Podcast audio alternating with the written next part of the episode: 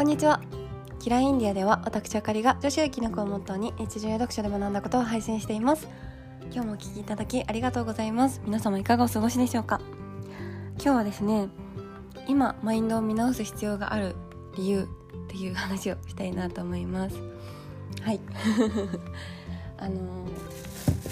ー、こう今ってこの激動の時代だと思うんですよね。あのー、まあ、令和の時代に変わってコロナになって世界がガラッと変わっていろんな生活様式とかも変わってきたと思うんですよ。で今までなかった仕事とかがメジャーになったりとかあの本当にね今までの常識とはいろいろ大きく変わったことが多いと思うんですけどそういう中でねあのもうこれからの、えっと、生きてくことに内容についてどうしてこうかなとかあの考えるきっかけが多くなった人も多いんじゃないかなって思うんですよ。うん。まあ、旅行が行けなくなったりとか外食できなくなったりとか思うように友達と会えるよ会えなくなったりとか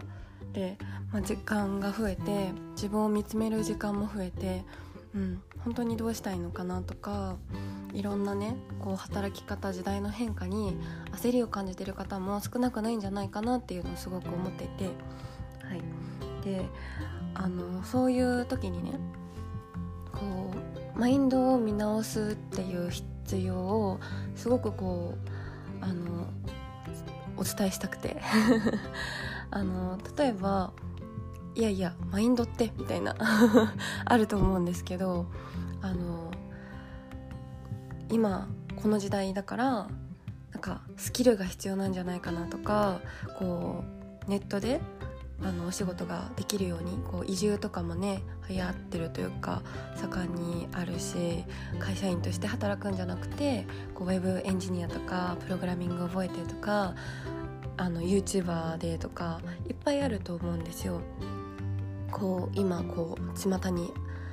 流行りとされるスキル、うん、でそれにこういろいろ学びを投資した方があのマインドとかよりもそういうスキルに投資した方がいいんじゃないかなって思う方も多いと思うんですけど、うん、私もそう思った経験があっていろいろねこう巷に溢れてるものをこう いっぱいこう自己投資と思って勉強したあの経験がありまして、うん、でうまくいったものもいかなかったものもあるんですけどあのすごく後悔したというかあのやっとけばよかったなって思ったことが自分の軸がどこにあるのかっていうのを確認してから動くべきだったなっていうのを今すごく後悔していてそれは何でかっていうとあのこういう今のいろんなあの時代だからね流行りとされてるものにこう飛びついてしまうことであの多分結構またあのこういう時代の流れだからっていう形でみんなの意見 世間がこう言うとか世の中の流行りに乗っちゃうことってまたこう結構自分の裁量権でものを決めてなかったなって私は思って、うん、いてだから自分の軸が分かってないで動いてるから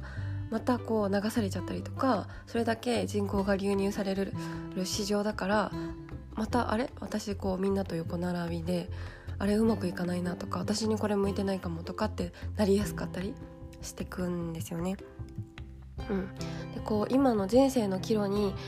立つ人が多いんじゃないかなって思う時代だからこそ自分が本当にどう思うのかとか自分の軸感情の軸っていうのをあの組み立てるすごくいい機会なんじゃないかなっていうのを思っていて、うん、それはこう時代に流されないためでもあるし誰かにこう煽り立てる誰かにあのいろんな時間とお金と自分の心と大事なものを奪われなくってなるっていうのも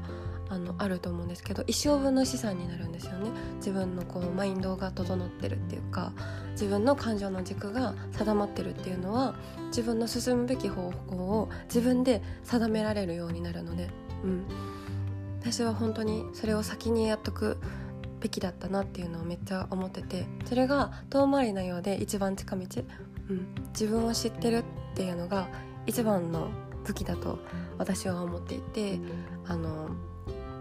ね、こう乗りこなさなきゃいけないこう人生を乗り越えていかなきゃいけないのは自分というあの乗り物を通してなので、うん、めちゃくちゃね大事なんじゃないかなっていうのを思ってます。はい。あのうん。今の時代だからこそすごく必要こう機械化がされてる時代だからこそ私たちの心感情の軸が自分の軸がどこにあるのかっていうのを自分でちゃんと把握してることとそれを固めにいくことが、あのー、とっても大事なんじゃないかなっていうのを思ったりしましてはいそんなことをシェアさせていただきました。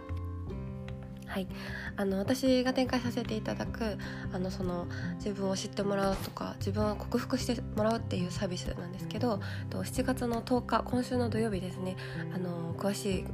ご説明をさせていただければと思いますのであのちょっとでも気になる方は LINE 登録していただけるととても嬉しいです。はい。自分の軸を一緒に見つけに行きましょう。はい。